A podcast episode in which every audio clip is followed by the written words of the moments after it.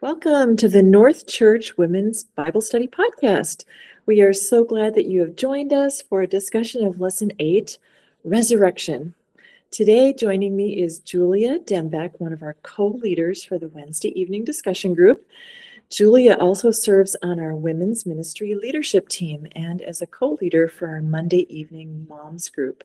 And I probably don't even know all that the other serving she does. I'm sure she's in the nursery sometimes. And but uh, we're just so delighted to have Julia here today. And so, Julia, would you introduce yourself before we get started on our lesson? Yeah, I am so thankful to be here. It is a sweet joy to be able to dive deeper into these truths that we studied. And I love the word, but especially being able to talk about it with other women. So it's a joy to be here. And I have three boys, and seven, five, and two, and I get to homeschool them. And um, married to Ryan for almost 13 years, and he serves as an elder here. And we love this body and being able to see all that God is doing in and through this church. Mm-hmm. Thank you. Yeah. Okay, well, let's pray as we start.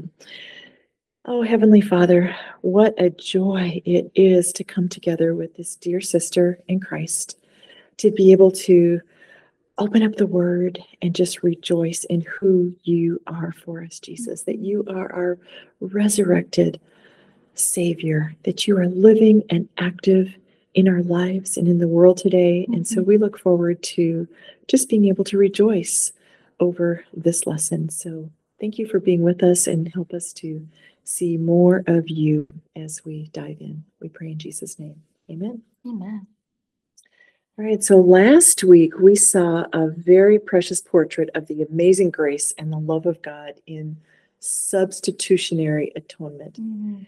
And I got to think about, I guess you'd say it's irony, but the fact that Jesus kills death by dying yeah. on a cross, and he triumphs over the tomb by being laid in a tomb, and then he crushes sin by becoming sin for us. Uh there's just such a beauty in this incredibly good news that we mm-hmm. have. And then to be able to see another portrait now of Jesus as our precious Savior um, in the resurrection. And this is just so important to our faith. Yeah. Without the resurrection, we don't have hope. We don't yeah. have the crushing of sin and death and eternal life. That's right. And that's what Paul says in First Corinthians 15, which mm-hmm. I would love to be able to read together here. So, would you yeah. like to read that for us? Yes. Now, if Christ is proclaimed as raised from the dead, how can some of you say that there is no resurrection of the dead? But if there is no resurrection of the dead, then not even Christ has been raised. And if Christ has not been raised, then our preaching is in vain and your faith is in vain. We are even found to be misrepresenting God because we testified about God that he raised Christ, whom he did not raise, if it is true that the dead are not raised. For if the dead are not raised, not even Christ has been raised. And if Christ has not been raised, your faith is futile and you are still in your sins. Then those also who have fallen asleep in Christ have perished. If in Christ we have hope in this life only, we are of all people most to be pitied. If the dead are not raised, let us eat and drink, for tomorrow we die. But the great news is, in fact, Christ has been raised from the dead, mm. the first fruits of those who are fallen asleep. And, Amen. you know, this is a this that he is the first fruits is really another beautiful title that we're going to get into in lesson nine mm. coming up after Easter when we meet again. So we're not going to say a whole lot about that in this lesson, but you know, Julia, you probably know people who insist on proof and they're not quite convinced that the resurrection actually happened. Yeah. Like Thomas, you know, unless they see. And I just think it's so sweet that there is a lot of evidence that Jesus rose from the dead. And although we don't have time to dig into a lot of those things, I just wanted to mention that uh, books like Evidence That Demand a mm-hmm. Verdict by Josh McDowell is an incredibly detailed resource that would be available for women who are maybe trying to explain some of the mm-hmm. proofs that Jesus really did rise from the dead. That's helpful, especially in looking towards Easter and sharing with those that are wondering mm-hmm. how can we actually know? Yeah, yeah. So, you know, in Jesus' day, just like our own day, skeptics, you know, they want proof, and the religious leaders demanded a sign from Jesus. The signs that he'd done already weren't quite enough for them, and then the sign that he gave them must have caused a little bit of confusion.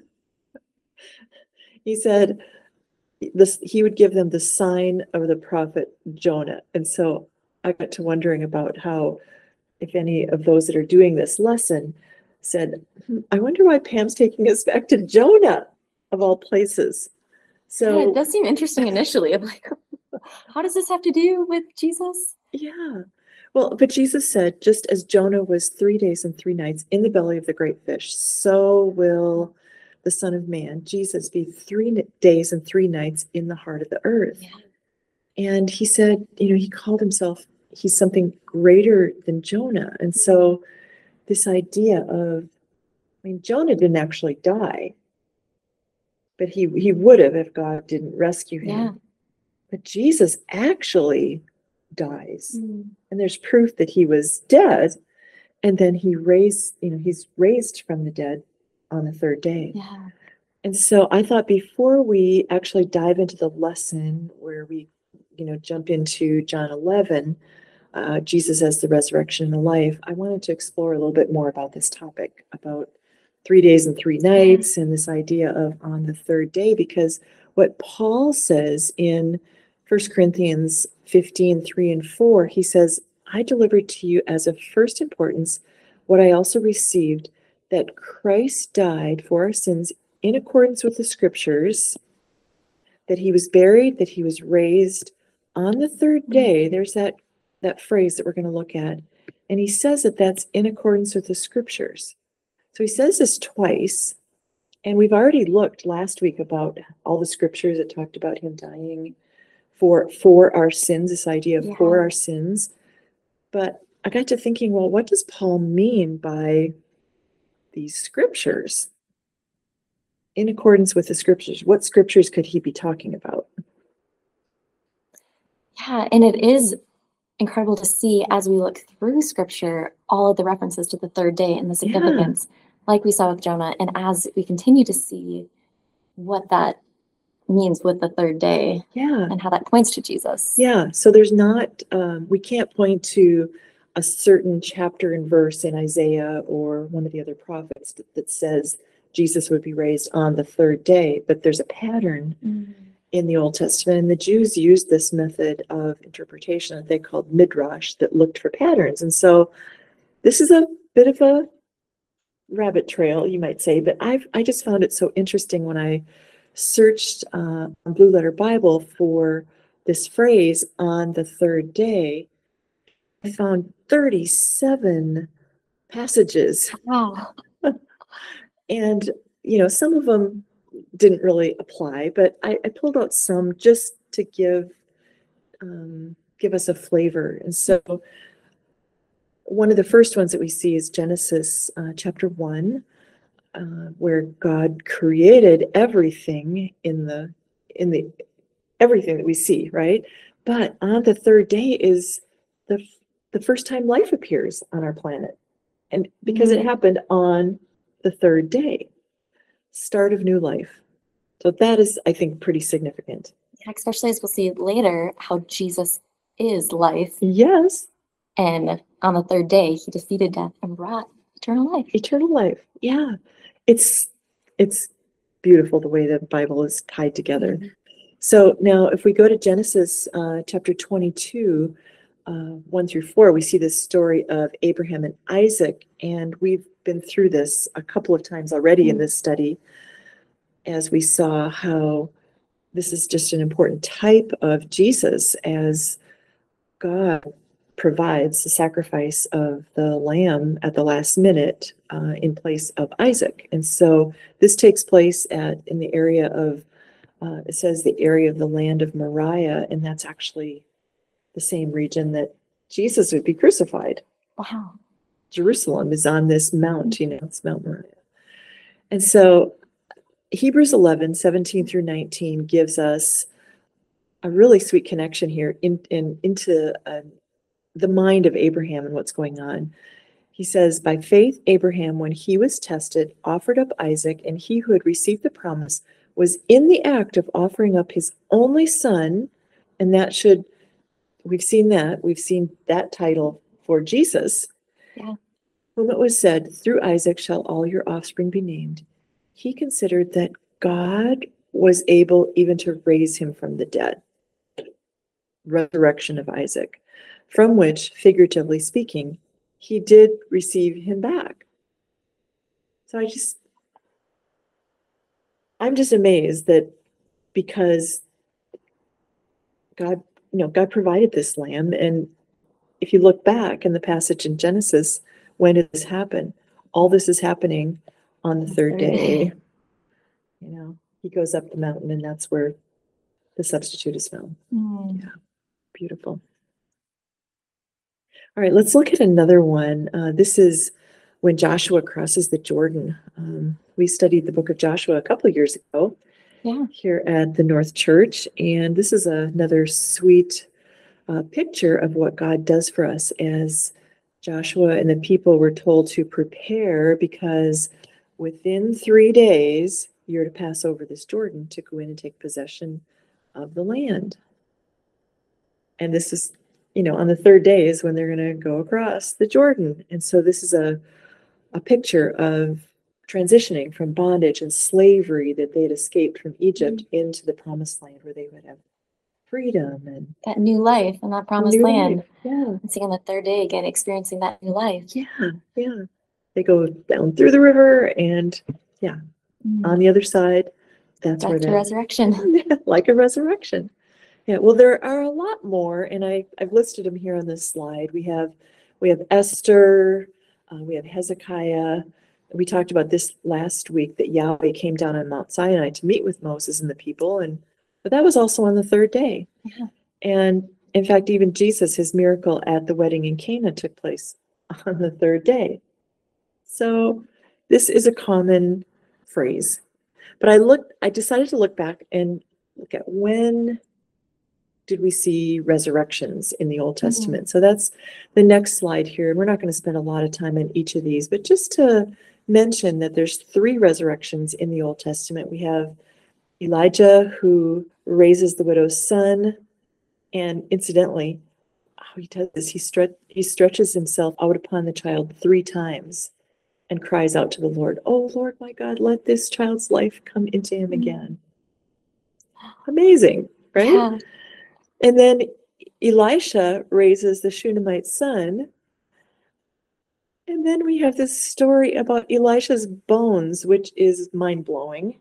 If those of you that are listening are not familiar with this story, this is incredible because Elisha had died and they buried him. And then they have this band of you know, Moabites that were invading the land and they throw a dead body in there. And the body comes to life when it hits? Elisha's bones. Uh, as my grandson would say, that is crazy amazing. exactly. So then in the New Testament, we've talked about a couple of these already in our study a couple of weeks ago. We talked about Jesus raising the son of the widow at Nain and Jairus's daughter, Mm. and we have the resurrection of Lazarus. So three resurrections in the ministry of Jesus. It is incredible how there's three in the Old Testament and three in the New Testament. And we see then Jesus continuing to work, and as we'll dive mm-hmm. into him being the resurrection. Yeah. Yeah. So now after that little rabbit trail, we're going to go to John 11. And so this is on page 117 of the workbook. And we're back on track in our lesson. I am the resurrection and the life. So as we get started, this is question two in your workbook to talk about where this happens. Where were Jesus and his disciples when the story began? And I found this kind of interesting. It is, especially since we it's noted that Jesus specifically stays where he's at and to see the difference Yeah. of where he was and where he needed to go. Yeah, and so we learn from verse uh, 18 of John 11 that the Bethany that is in this story is right down here. This is Bethany, and it's very close to Jerusalem. You can see it was only about two miles away, verse 18 tells us. We also know that Jesus and his disciples were not in this area of this this is the area of Judea here and they weren't in Judea because Jesus says later let us go back to Judea. So we can't be exactly sure where it where this is but there's some scholars who believe that because Jesus and his disciples had left Jerusalem to get away from the opposition that they were they might have been up here they might have gone further north and across the Jordan might have been up more in this area Oh, because this guy, Philip, was a little less um, crazy than the Herod that was down here in Judea. that's interesting. Yeah. So if, if anyone's interested, I will send a link in the email that talks a little bit more about this area that they think that his disciples were at. But so let's dive into John 11 now. And would you read that for us, Julia? Now a certain man was ill, Lazarus of Bethany, the village of Mary and her sister Martha. It was Mary who anointed the Lord with ointment and wiped his feet with her hair, whose brother Lazarus was ill. So the sisters sent to him, saying, Lord, he whom you love is ill. But when Jesus heard it, he said, This illness does not lead to death. It is for the glory of God, so that the Son of God may be glorified through it. Now Jesus loved Martha and her sister and Lazarus. So when he heard that Lazarus was ill, he stayed two days longer in the place where he was. Then after this, he said to the disciples, Let us go to Judea again. So let's talk for a minute about the expectations of the sisters. Yeah. They knew Jesus loved them and loved Lazarus. And so Yeah. they expected if we Yeah. let Jesus know that our brother is ill, he's going to come. He's going to Yeah. come quickly and heal him. We've seen him heal others before. Yeah. He can do this. Yeah. They they were they they knew about his ministry of healing. They Yeah. had probably wit- witnessed other healings. They knew he had the power to heal. And so this brings up a little bit of a tension It does. here, doesn't it? Because the reason that he gives his disciples for the delay, he says this illness does not lead to death. It is it's for the glory of God, so that the Son of God may be glorified through it. And then and what he does is he stays. Intentionally s- Yeah. stays. Yeah, because the text says, so when he heard, he stayed two days longer in the place where he was. And so I imagine that this brings up kind of a tension for many of us because, you know, here at the North Church, we believe very strongly in the sovereignty of God, don't we? Yeah, we do. We know that He is over all things and He is in all things. And yet, when we know that and we experience suffering and trials, there is this tension of, okay, how is He good and loving in this when He is Mhm. over all of this? Mhm. And that's what we see here is Mhm. all right, Jesus, you love my brother, you love us, and yet you're intentionally staying, and it doesn't look like you're bringing this healing that we know you're capable of. Yes. The text is so clear. Jesus loved them. And that was that's connected with the purpose. He loved them so he delays. He's got a purpose that they don't see. And It is that greater purpose of you don't know what I'm going to do yet, and to Mhm. see my glory and to reveal the Father's glory is better than this this immediate healing. yeah. and even later on of how it says so that you may believe of ultimately Yes. seeing that belief is Yes. better Yes. than what may have initially happened if he just went right away and healed lazarus Yeah. And so even though sometimes what's happening in our lives doesn't feel like love, we have to reconsider what what is love. Yeah. And perhaps the most loving thing that God can do is show us more of himself in the things that we're walking through. And in an article that I read this week, John Piper uh, wrote a definition of love based on this text. And he said, Love is doing whatever you have to do or whatever God has to do at whatever cost in order for the glory of God to be shown. Mm. That's so good because that's counter to what our culture says love is, or just even what we can wrap our minds around what we feel like is love and really breaking from prosperity gospel of like if God loves me, then I'm going to experience health, wealth, and prosperity. Exactly. And that's not at all what God intends in showing us more of himself and what his love is for us. Mhm. Yeah, I think it's unfortunate that we sometimes tend to think of these things as either or. Yeah. He's either sovereign or he loves me, rather than just staying in the tension that both are true, Yeah. even if we can't see what his purposes are in the things that we're going through. But, you know, we see in this story that because Jesus loved them, because of his love, he stayed there, but he was also trusting them with a very bitter providence, you know, seeing their brother die, but he knew that they were going to get a glimpse of who he was Yeah. as the resurrection of life. You know, there's so many times I think that I, I know in my life that I've there's been hard things. Yeah. I've had a lot of hard things the last couple of years, Mhm.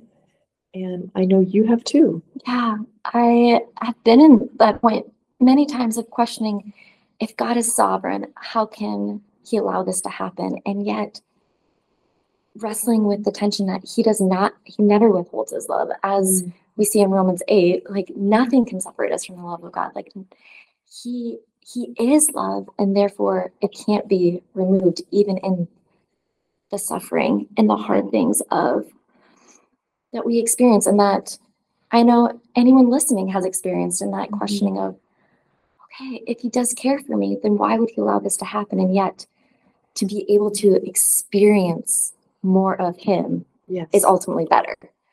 And to realize to see more of his glory is better. And that he has demonstrated it to us through the death and resurrection of Jesus Mhm.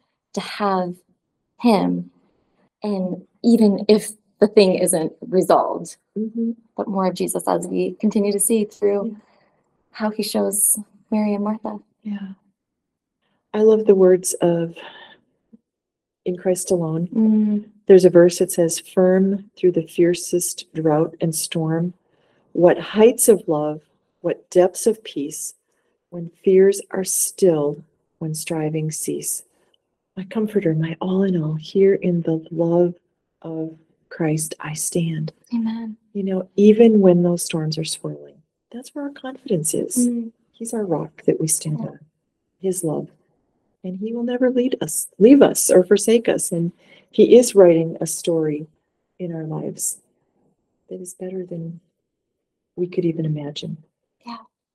If we go on in these next verses here, we see something else that might be kind of a shocking statement. Do you want to read this next section for us? Yeah. After saying these things, he said to them, Our friend Lazarus has fallen asleep, but I go to awaken him. The disciples said to him, Lord, if he has fallen asleep, he will recover. Now Jesus had spoken of his death, but they thought he meant being taking rest and sleep. Then Jesus told them plainly, Lazarus has died, and for your sake I am glad that I was not there, so that you may believe. But let us go to him. So this is what I was kind of alluding to earlier that now we can fully see and unpack of how it Jesus is making known, I want you to believe. And Yeah. so it is a good thing that I was not there Yeah. so you can believe who who I am and Mhm. who I am. Yeah. And he's about to do that. He is about to reveal to Mary and Martha who who he is. Right? So he arrives on the scene. It's you know, Lazarus, we find out, has been in the tomb for four days when Jesus arrives. And so he first uh, talks to Martha. And uh, do you want to read this next section? Martha said to Jesus, Lord, if you had been here, my brother would not have died. But even now, I know that whatever you ask from God, God will give you. Jesus said to her, Your brother will rise again. Martha said to him, I know that he will rise again in the resurrection on the last day. Martha is implying here, you know, if only you'd been here, right? You could have healed him. Yeah, she knows that he has the power to, but kind of has this limited sense of his power. Right. Yeah. It's like, do you really, do you really love me? What's your Yeah. plan? I can't see your plan. So Yeah. Martha is very disappointed here, but she still shows such confidence in Jesus because she says, I know that whatever you ask from God, God will give you. I got to thinking, do I really have this confidence mm-hmm. in, in God? Do I really trust Him to say, God, I know you are sovereign in my pain and you can do whatever you want, whatever you think is best for me and for your glory. Yeah. Those are that's a hard place to get to in our suffering and pain. Yeah. Especially when you're in the midst of it and haven't quite seen what a glimpse of even what Yeah, is going to yeah, happen or be resolved. yeah. Well, Jesus goes on. Here's now where he's going to show himself to her. But Jesus said to her, I am the resurrection and the life. Whoever believes in me, though he die, yet he shall yet shall he live, and everyone who lives and believes in me shall never die. Do you believe this? She said to him, Yes, Lord, I believe that you are the Christ, the Son of God, who is coming into the world. Mhm. Oh, so Jesus here, because we know he loves Martha, he do- he's now revealing to her who he is. And I think one of the things that struck me in this that Jesus puts the emphasis on who he is, not on what he does. Yeah. You know, he could have said, Martha, I want you to know that I can resurrect people. Or Martha, I want you to know that I can give new life. But he says, I am. Yes. He wants to turn her focus and confidence into Yeah. who he is and not just the outcome of the circumstance. Right. Yeah. To trust in him. Yeah. Yeah. And he makes that incredible promise about, you know, whoever believes in me, though he die, yet shall he live. It's so sweet. That that's us, isn't it? Yeah. Whoever believes. Yeah. And so Jesus wanted all these bystanders, the other grievers here to make the connection between himself and them and what he's about to do for Lazarus. That he has a promise not only what he's going to do to Lazarus, but whoever believes. Whoever. Mm. And I think we've seen, haven't we seen this? Whoever believes. We've seen this over and over in our study. Yeah. And how that does continue to point to how Jesus is coming to bring that eternal life for those who believe. Yeah, just as God promised, He would rescue us from death by giving Himself for us. So He is the ultimate life giver, the resurrection and the life. I was challenged by a thought from John Piper this week. Um, he said, Think about Lazarus dying and Jesus not going and letting him die because he loved him. You shouldn't whitewash that, diminish that, or minimize that by saying, Oh, he's going to raise him four days later because he's going to raise you too. Hmm. And the difference between your death and resurrection and Lazarus's death and rising four days later are virtually the same, except yours is better. You never die again. Poor Lazarus, he had to go through it twice. He said, This is John Piper still. He says, If you're going to minimize Lazarus's experience, you better minimize your own Hmm. and say, It's no big deal to die. I'm going to rise in four days anyway. I mean, more or less. But we don't do that. You know, you don't do that. You don't minimize your own death. You don't minimize your loved one's death. You take it seriously. You groan, you Mm. grieve, you ache. And that's the way we should feel about this. Mm. You know, it was, even though Jesus knew he was going to be raising Lazarus, we go on to see some beautiful truths about how he, you know, speaks again. Like he comes, Mary now is next. So would you like to read that? Yeah. Now, when Mary came to where Jesus was and saw him, she fell at his feet, saying to him, Lord, if you had been here, my brother would not have died. When Jesus saw her weeping, and the Jews who had come with her also weeping, he was deeply moved in his spirit and was and greatly troubled. And he said, Where have you laid him? They said to him, Lord, come and see. Jesus wept. So here we have Mary asking the same question as Martha. I could imagine they maybe had sitting around having coffee, they probably had this conversation a couple of times. Like, wouldn't life Most be likely. different if Jesus would have come right away? If Mm-hmm. only Jesus were was here. And I just think this is such a beautiful, sweet section here because Jesus just loves them and he enters into their pain and their loss. He identifies with their sorrows and brokenness. Mhm. Yeah, I love how that points us to what we've covered before in Isaiah mm-hmm. 53 of how he has borne our griefs and carried our sorrows, and how yeah, he does enter into that with us. And we see his tenderness and how he wept and he experienced that. And we can continue to bring our sorrows and brokenness to him because he mm-hmm. wants to enter into that. Yeah.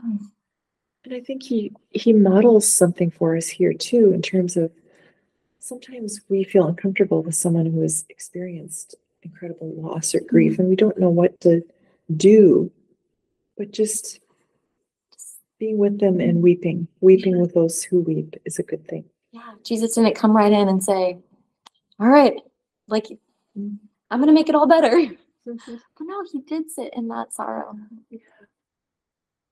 Yeah, it also says here that that he was deeply moved in his spirit and greatly troubled.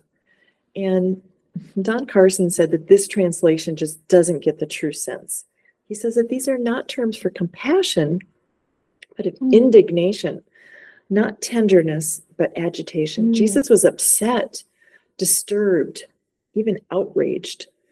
And then I thought I just wanted to look at this a little bit because I think there's a couple ways that what the Jews said here in this next section, how how they could have said it. Like I- think right here. So the Jews said, here's this phrase right here, and I think you could say it like in a very like they were just like so amazed at the compassion of Jesus.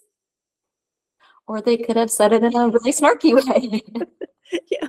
So they could have said, Oh, see how he loved him.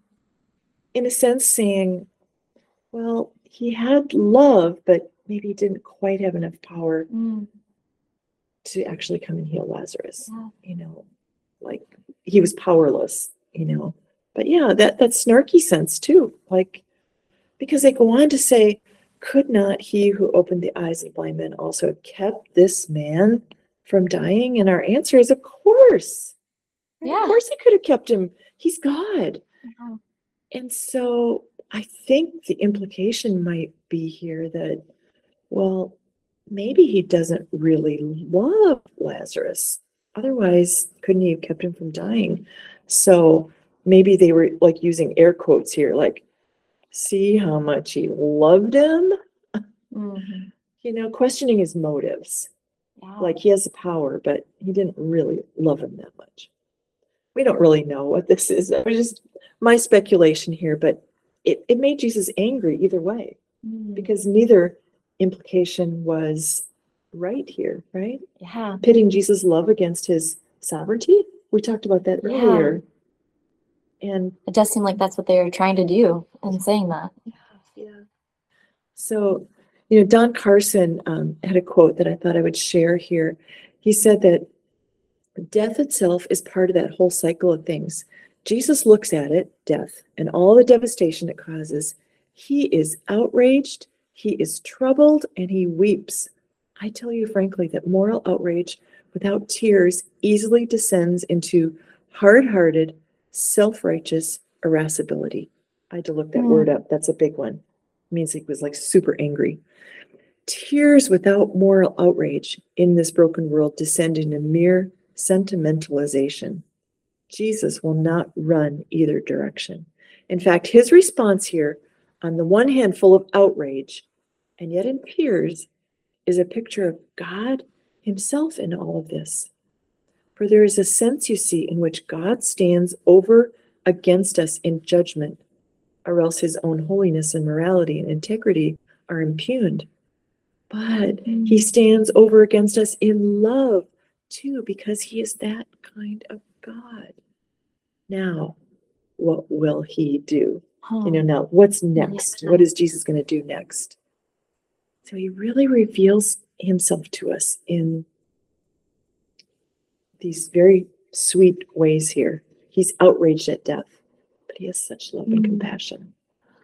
which is another level of com- like just comfort in seeing i mean i hadn't actually heard this pulled out in this way and it's really helpful and brings i feel like even more depth to jesus response and seeing it as that Yeah. So now Jesus goes on to raise Lazarus. And so we're going to just finish the rest of the story here. then jesus deeply moved again Mhm. came to the tomb. It was a cave, and a stone lay against it. Jesus said, Take away the stone. Martha, the sister of the dead man, said to him, Lord, by this time there will be an odor, for he has been dead for four days. Jesus said to her, Did I not tell you that if you believed, you would see the glory of God? So they took away the stone, and Jesus lifted up his eyes and said, Father, I thank you that you have heard me. I knew that you always hear me, but I said this on account of the people standing around, that they may believe that you sent me. And when he had said these things, he cried out with a loud voice, Lazarus, come out. The man who had died came out, his hands and feet bound with linen strips, and his face wrapped with a cloth. Jesus said to him, Unbind him and let him go. Mm. Oh, One commentator that I read said it was a good thing he addressed Lazarus by name, or all the dead would have come out of their tombs. I've heard that. he has that That's much crazy. power. Wow. that much power because he is he he is the resurrection and the life and he's also the author of life Yeah. and so that is our next section of our lesson and that's on page 119 um, and we see that shortly after raising lazarus jesus rode into jerusalem on a donkey crowds cheering hosanna and then he gave his life for ours on the cross and then peter talks about this in his sermon in Acts 3. And he kind of gets in the face of these religious leaders here, doesn't he? He does. He is very blunt with them and how he addresses them. And he specifically speaks of how they, yeah, how he boldly accused the religious leaders and what they were doing. And then it makes known who Jesus is and how they denied the holy and righteous one and asked for a murder to be granted. And they killed the author of life. Yeah. But yet he goes on to say, whom God raised from the dead. And we see them later on that then they believed as Peter Mhm. boldly Boldly. proclaimed. hmm Yeah, these, I just love this name, the author of life. You know, and I just got to wondering, you know, it's, I mean, it's such good news that Jesus is raised from the dead. That is the great news that Peter is preaching here. But what does it mean for us that Jesus is the author of life? Do you have any thoughts on that? I love that he pulled out this title, Author of Life, because we know that Jesus is God. And so he is the creator of life. He Mhm. is the founder and source of life, of physical life. But now we see Jesus coming in and bringing spiritual life. Yes. And so he's not only the author of the physical body state, state, but eternal life. And so through him, we see this new side of what it means to experience him as Yeah. life. Yeah. Yeah, I think it's really beautiful even to think of, of Jesus being an author and how he writes our stories. Yeah. And he is the word. He is the Word, the Word made flesh. It's a beautiful connections. So let's look at um, how First John talks about that Jesus is the true God and eternal life. Um, I think many people think about Jesus bringing us eternal life, giving us eternal life. But John seems to be saying here, Jesus, Jesus is the eternal life. Yeah. He is the true God and eternal life. Yeah, that he is life and that truly we can't we can't experience life apart from him, but Christ is in us in this dwelling of seeing he is life and in him we have life. And I mean you see this all I feel like woven throughout of how um, what we were just referring to before of Jesus is the Word, and His life was made manifest among us, and Mhm. that continual this theme woven through.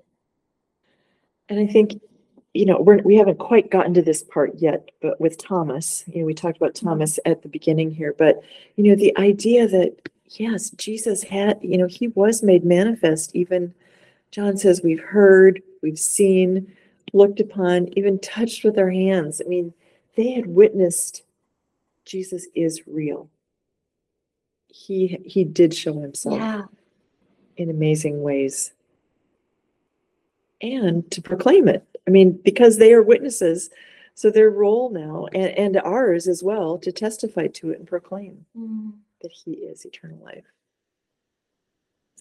All right, let's uh, move right along. Julia, I feel like I could visit with you all day about this. I know there's so much we could unpack. So we're going to go next to the section on I am the way, the truth, and the life. And this is the last of the I am statements that we're going to cover in this study. And oh, there's such comfort here. Uh, but it's also not seen as real PC in our culture to claim that there is the exclusive one way, right? Our culture finds it very intolerant to talk about that. Yeah, what brings us the most comfort is the most repelling to others. Of how can you say that there's this exclusivity of Yeah, one way? yeah. One thing that I found found is really interesting in this section, looking at the way, the truth, and the life, is how Jesus fulfills the th- three main offices that God provided for his covenant people. Talked about him being prophet, priest, and king. Mm-hmm. And I had not seen this connection before digging in to the way, the truth, and the life. So, as a prophet, Jesus is the, the truth of the Father. He is, like we said just a minute ago, the Word made flesh, the final word that God has spoken to us, as it says in Hebrews 1. And then, as priest, he is the way to the Father. He's both the sacrifice for our sins and the mediator of the new covenant. We're going to look at that in more detail in lesson nine, the, our next lesson. And then the beautiful connection that we have to our study last fall about who is the King of glory. Jesus is our King, and he is the life from the sovereign giver of life. He's from the eternal Father. He gives life now and for eternity. He's the King that the Father has already installed in Zion, and he's ruler over all the kings of the earth. So, as the way, the truth, and the life, Jesus is really fulfilling Old Testament rules. That is incredible. I hadn't pulled that out. That is so rich to see yeah, what was promised and how it is fulfilled. Mm. Yeah. Well, so let's dig a little bit more into Jesus as the way. He said, I am the way. And I think this shouldn't probably surprise us because Jesus' call for all of his disciples were follow me.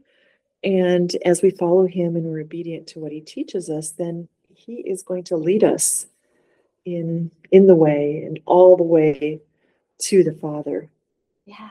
right? So this idea of a, a way is something that we've seen throughout the scriptures, and so we looked at a couple of them from uh, Hebrews and Ephesians here in the lesson, and this is on page 124. Were there any of these that kind of jumped out at you that impacted you as you studied this week? Yeah, I loved being reminded of how, as we were just um, referencing in the old, like the old covenant, there was just all of the just rituals and just what they had to go through with the priests, with the Mhm. tabernacle and the separation of the holy of holies. And now, because of Jesus' sacrifice and his blood covering, that he provides that way where we have that confidence to enter the holy place by the blood of Jesus.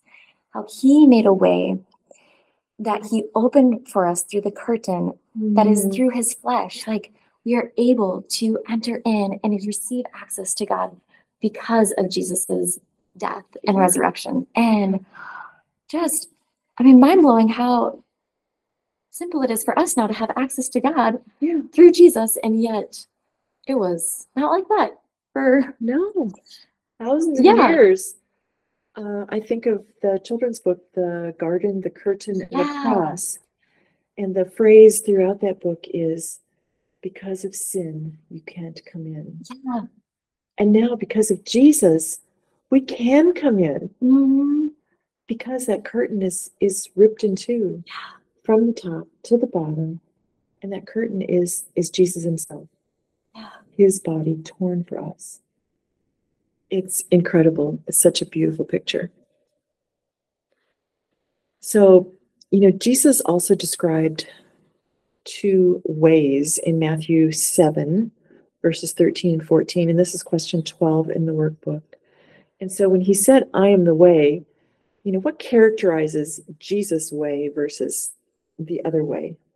Yeah, we see how he says initially the gate that is wide leads to destruction, and those that enter it are many, but the gate that is narrow, the way that is hard, leads to life, and those that find it are few of seeing how limited is the limited is the way, but because it's only through him. And yet, when we do trust in him and believe, it's expansive what we receive. Mhm. And Amen. Jesus also described those that try to use another way. And this is Mhm. question 13. And I had to go back to lesson five here to make the connection because, you know, Jesus said that he was the door, and those that try to go in another way are like thieves and robbers. Yeah, that was helpful to reference back to what we've studied with Jesus as the door and seeing again that those opposed to and rejecting Jesus as trying to get in another way, but how you can only, Jesus being the door, only entering through him, there's no other way to Yeah. enter. Yeah. No other way. He is the only way. And so let's just talk for a minute. Uh, question 14. Ah, There, there's so many different passages we could have put in here, but I just wanted everyone to get a flavor of all the things that Jesus brings to us when we we go in through him. It is, I mean, just going through this list, everyone is so rich with what we experience because Jesus is the way to mm-hmm. that justification and peace, that cleansing of all of our sins and being made like him and just that eternal life and bringing us to God and receiving every spiritual blessing. And I just, I mean, it is like once you enter that way, it's like that waterfall of just Yeah. it's a it's never ending just it continually comes and being washed with all of these promises because of what jesus provides Mhm. Because of that, every spiritual blessing, yeah the lavishness of his grace to us. Mhm. in giving us all of these things through Jesus. yeah Let's let's go on to Jesus as the truth. So here we had another list of beautiful cross references to Jesus being the truth. Um, anything that stands out to you with these? yeah it was so encouraging to continue to see all of these different threads woven through of how jesus is the word and the word is truth mm-hmm. and how then we've been given the holy spirit to guide us into all truth Yeah. and it's the truth that sets us free and just just all of these things that bring richness when you see it tied together of jesus being the truth and then what that provides for us Yeah, because he he works that in us. You know, I love the fact that we are sanctified by the truth by the yeah. truth, and you know the Word does that work in us, Yeah. and so it's it's really sweet how we have that ongoing, progressive becoming more like Jesus as we behold Him, as we see Him for who He really is, the And- way and the truth and the light. Mm. Let's go on and talk about the life. Earlier in the lesson, we talked about Jesus uh, raising Lazarus from physical death to life. And we've talked about Jesus being the author of life and the eternal life. But I want to just spend a little bit of time talking about how the life that we have now through Jesus. Yeah, which is so important to see that connection of how we were we were dead Yeah. in our sin and then what we experience of being made alive in Christ. What a contrast. Yeah. it's a radical change and so i i hope that this was a blessing to just kind of go through this passage and look at the befores and the before christ and being in christ because before christ we are so dead following the prince of the power of the air and disobedient Mhm. following the passions of our flesh our body our mind and by nature children of wrath which we talked about last week being Yeah. under the the wrath of God because of our sinful nature. But in Christ, oh, what mercy. How we truly can be made alive and transformed and being able to put off the old self and walk in that newness of life and mm-hmm. Being made like Christ and receiving the immeasurable riches of his grace. And how then it says we're raised up with him and seated us with him in the heavenly places. Like what we have to hope for is unimaginable. Yeah. And we, I mean, it's just mind blowing the riches that we have Yeah. in Him.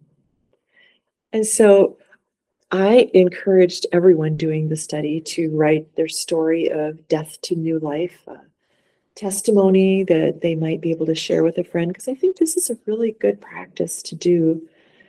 Yeah, we we talked about on in my table group Wednesday night how helpful it was to think through how how do we convey in a short way to others that we might be meeting what what our life was like before Christ and how we've experienced transformation and especially as we look towards Easter mm-hmm. and whether it's unbelieving neighbors or family members or friends and how do we convey to them what we've experienced. And i i had an opportunity i was getting my hair done last week and the hairdresser was like i love easter easter's my favorite holiday.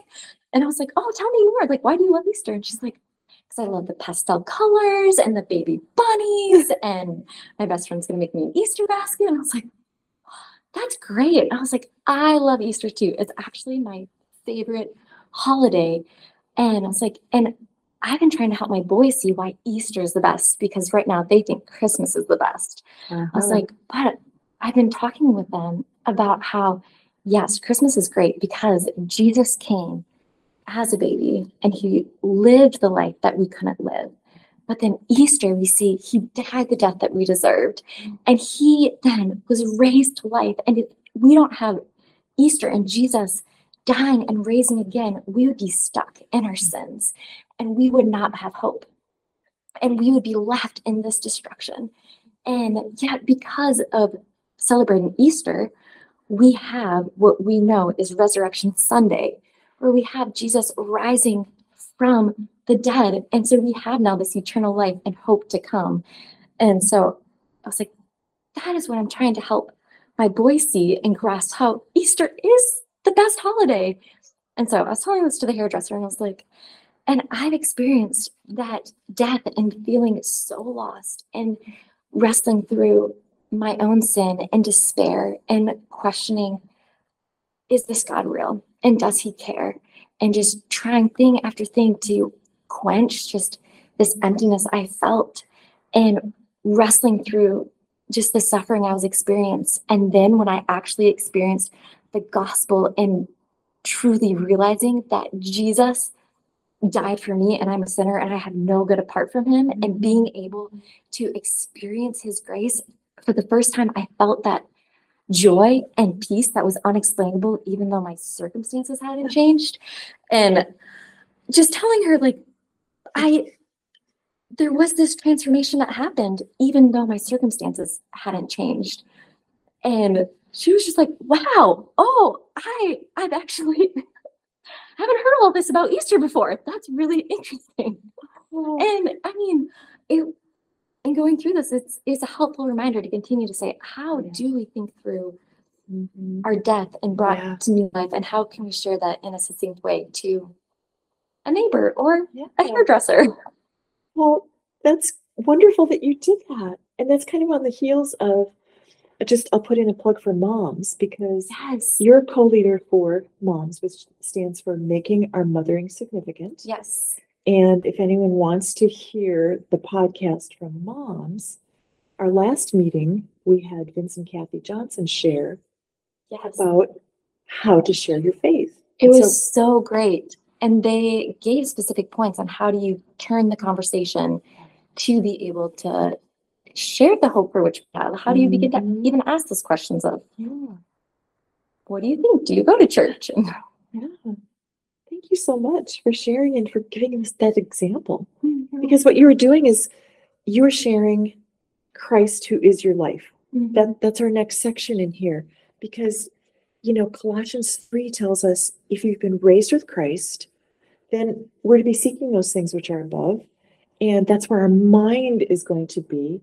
And so when you're sitting at the hairdresser or you're where, wherever you are, you know, maybe you're checking out at the store or you're sitting next to someone in a coffee shop and you have that opportunity because then you can share how you have died with Christ. You are now in Christ, raised with him. And you can explain yeah. this is your hope. hmm Yeah, these next questions, 19 and 20, um, were so helpful in actually taking the time to pause and evaluate I, what does it mean to have my to say with Paul that Christ is your life and to see how does that actually impact my day-to-day life and my priorities and my focus and um, as we shared Wednesday night, all the women said how they were convicted and encouraged by these questions and being able to think through and not in a legalistic way of checking off, okay, what am I Mhm. doing and am I doing enough? But that continually asking the spirit to search out and know me, where where am I not actually looking towards Christ and making him known and what things might need to shift and just continuing to ask the spirit for help and revealing what are ways that I am not living in such a way that is making much of Jesus. Um, and so yeah, I really appreciated the even like what kind of repentance is necessary to reprioritize your life and really thinking through okay, what does this look like to abide and integrate in all aspects and not just, all right, I'm going to check off this area, prioritize Jesus in this way, but really through every aspect. Yeah, yeah. And that is actually our theme that we have in Moms this year is Yeah. to ponder the preciousness of Jesus. Mhm. And so our our mothers here at the North Church have been pondering this year.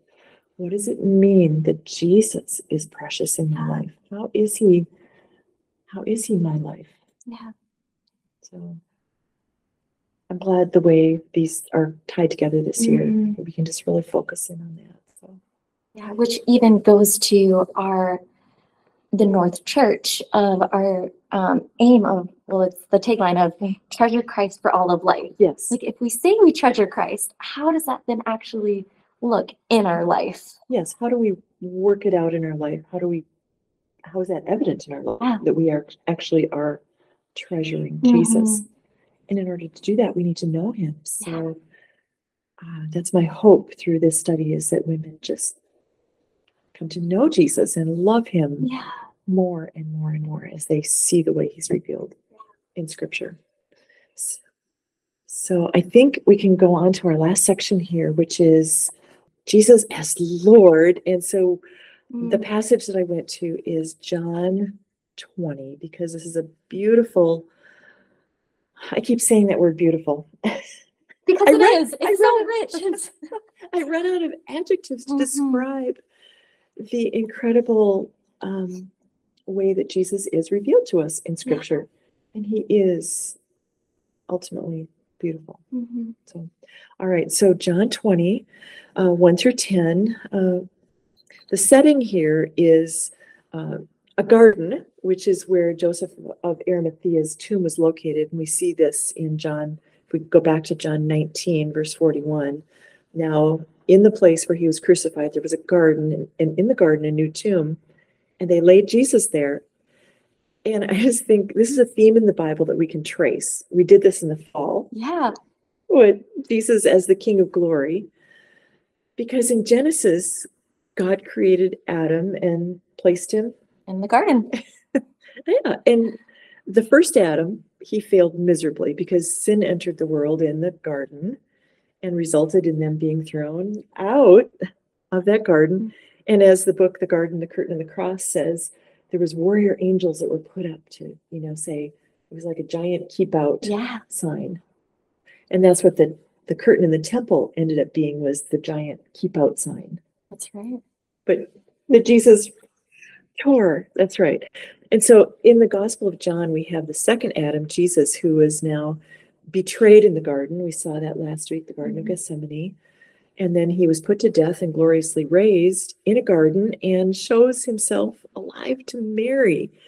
And so we read that on the first day of the week, Mary Magdalene came to the tomb early while it was still dark and saw that the stone had been taken away from the tomb.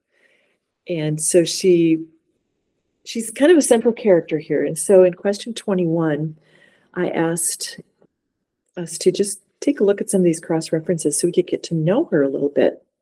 Yeah, that was helpful to continue to see how the back of background of Mary, how she had seven demons gone from her, and then she was one that followed Jesus.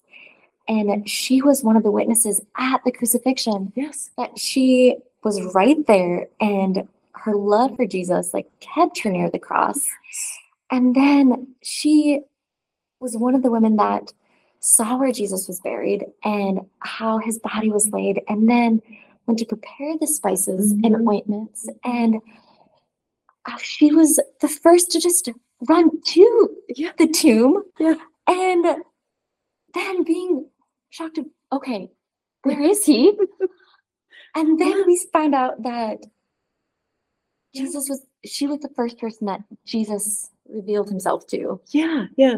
Because as she wept, we read that she looked into the tomb and she saw two angels in white sitting where the body of Jesus had lain.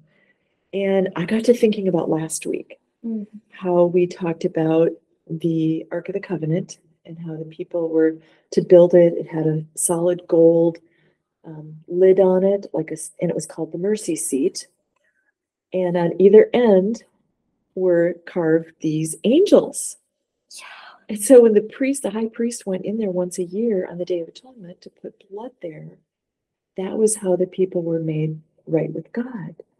So here in the tomb, we have a beautiful picture Of that mercy seat. Yes, yes. And we talked about last week how, you know, that word mercy seat, when it's translated from the Hebrew to the Greek to the English, it's the word propitiation that Paul uses in Romans 3 to talk about what Jesus did for us at the cross. Mm. And so I just think it's so beautiful that as Mary looks in here, she sees those two angels in white where the body of Jesus had lain, Mm. the mercy seat. He is our mercy seat. He has accomplished that for us. And then I also thought it was interesting here that you know, the angels said to her, Woman, why are you weeping? And Jesus says the same thing Woman, why are you weeping?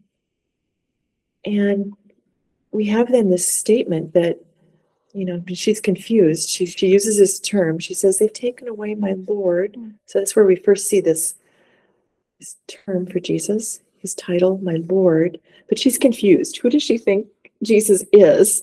Yeah, she just thinks he's a gardener and thinks somebody must have taken away Jesus' body. And so she was weeping because he's gone. Yes.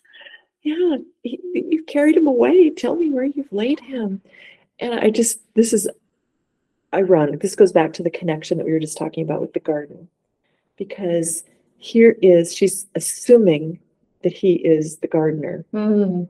He is.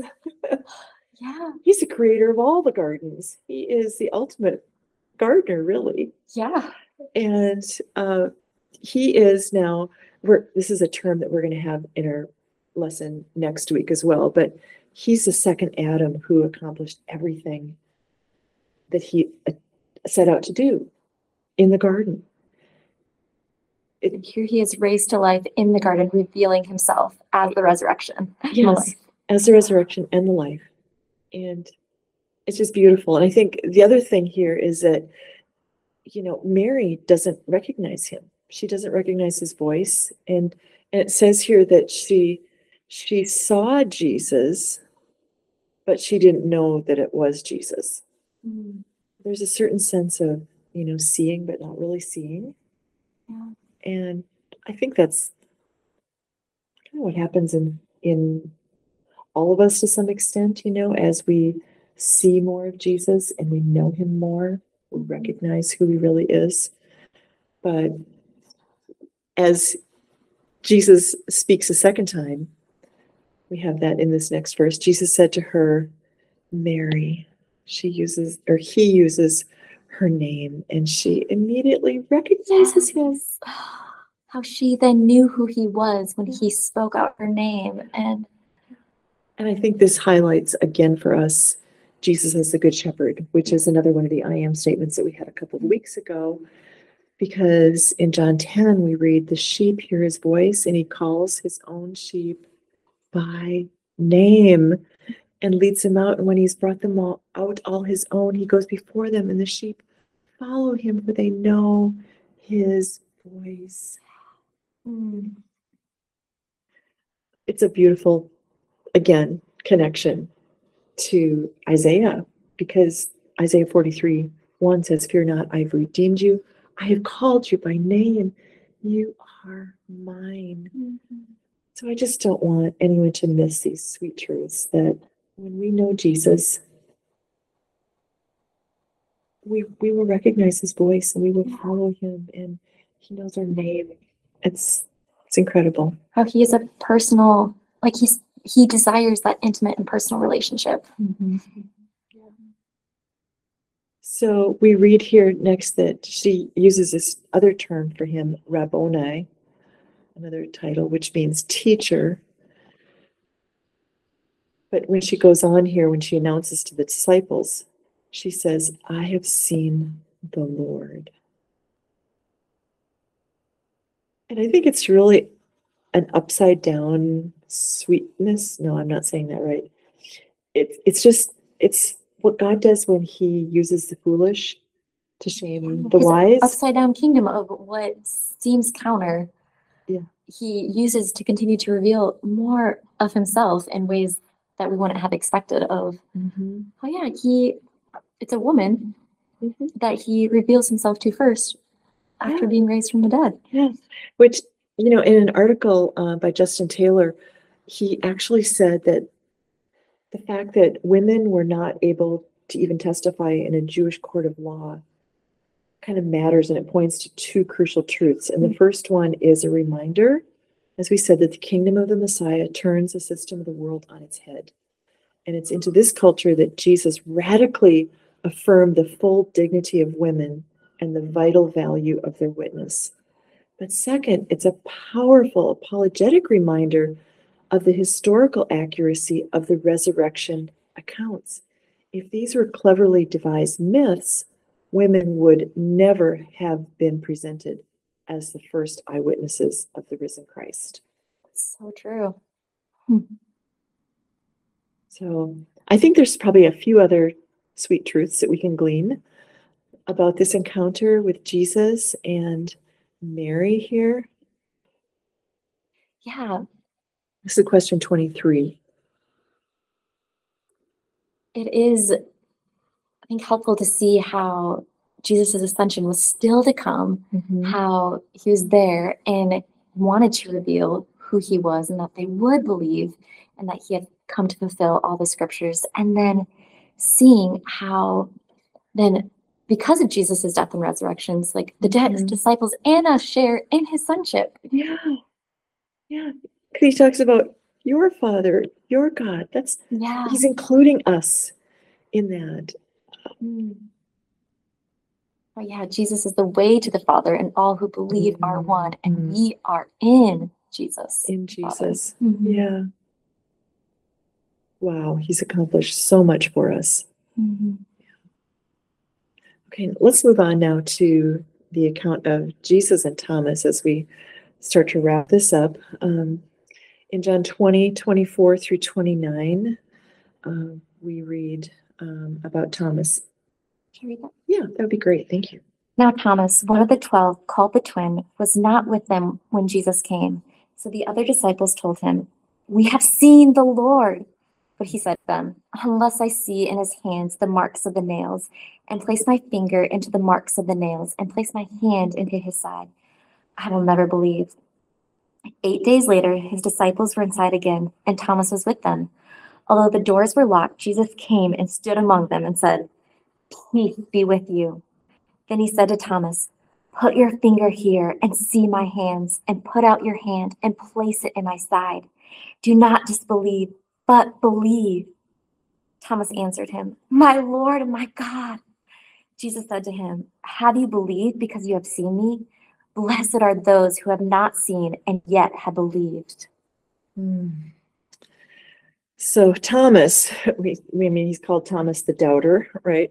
Unfortunately, unbelief was the issue here um, because he wasn't there when Jesus showed up, and so he says, "Unless I see, I'll never believe." And I, I think there's many of us that have family or friends that are in that category. Yeah. That say, "I'll never believe Mhm. unless, unless this, unless that." But I think we this is a good reminder to just pray that they would have their eyes open, that they would see and believe. Yeah. Especially Jesus calls that out. Blessed are those who have not seen and yet Mhm. believed. Mhm. It does take that faith, which we're given through him. Through him, yeah. That gift of faith to be able to see and believe. Mm-hmm. Yeah, so Thomas, you know, all of his demands for touching Jesus seem to fly out the window here as he he he knows. He, he's given that gift of faith. He knows that Jesus is that all sufficient, all sovereign, all knowing Savior, and he cries out, My Lord and my God. So I think as we close here, I mean, the resurrection of Jesus, we, we opened with this as well, but it is so crucial to our faith because if the resurrection didn't really happen, Paul said our faith is for nothing. We'd still be in sin. Yeah. Yeah. It'd be worth nothing at all. So I think knowing that Jesus is truly alive, he is our resurrected Lord and Savior, should really lift our hearts. Yeah. It should bolster our faith and allow us to trust in Mhm. him. Especially, I love just the timeliness of this lesson in preparing for Easter Mhm. and knowing that we have this full assurance and confidence of Christ's death and resurrection. And because of that, we have hope to come and we have life eternal. And to know that's why we can boast all the more gladly because of the suffering or whatever it is that we know this is not the end of the story. We Mhm. know that he has defeated sin and death and that we can also join in that victory over sin and death Mhm, as we are in him. Hallelujah. Hallelujah. Praise Him. Christ the Lord is risen today. Yeah. And we uh, actually, in our class on Wednesday morning, we closed as we sang this Mm. hymn because I think it's just so beautiful that there are so many different names of Jesus that we see in this hymn. And so I would just encourage those that are listening to this that even if you don't know this hymn, that you go through and you just look at it because he is our, he is the Lord of heaven.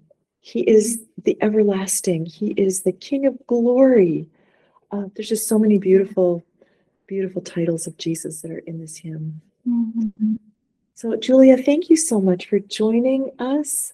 It was a joy to talk through the study together. Yeah, it was just, uh, I loved being able to talk with you and to be able to rejoice in the resurrection together. So, thank you once again. Thank you.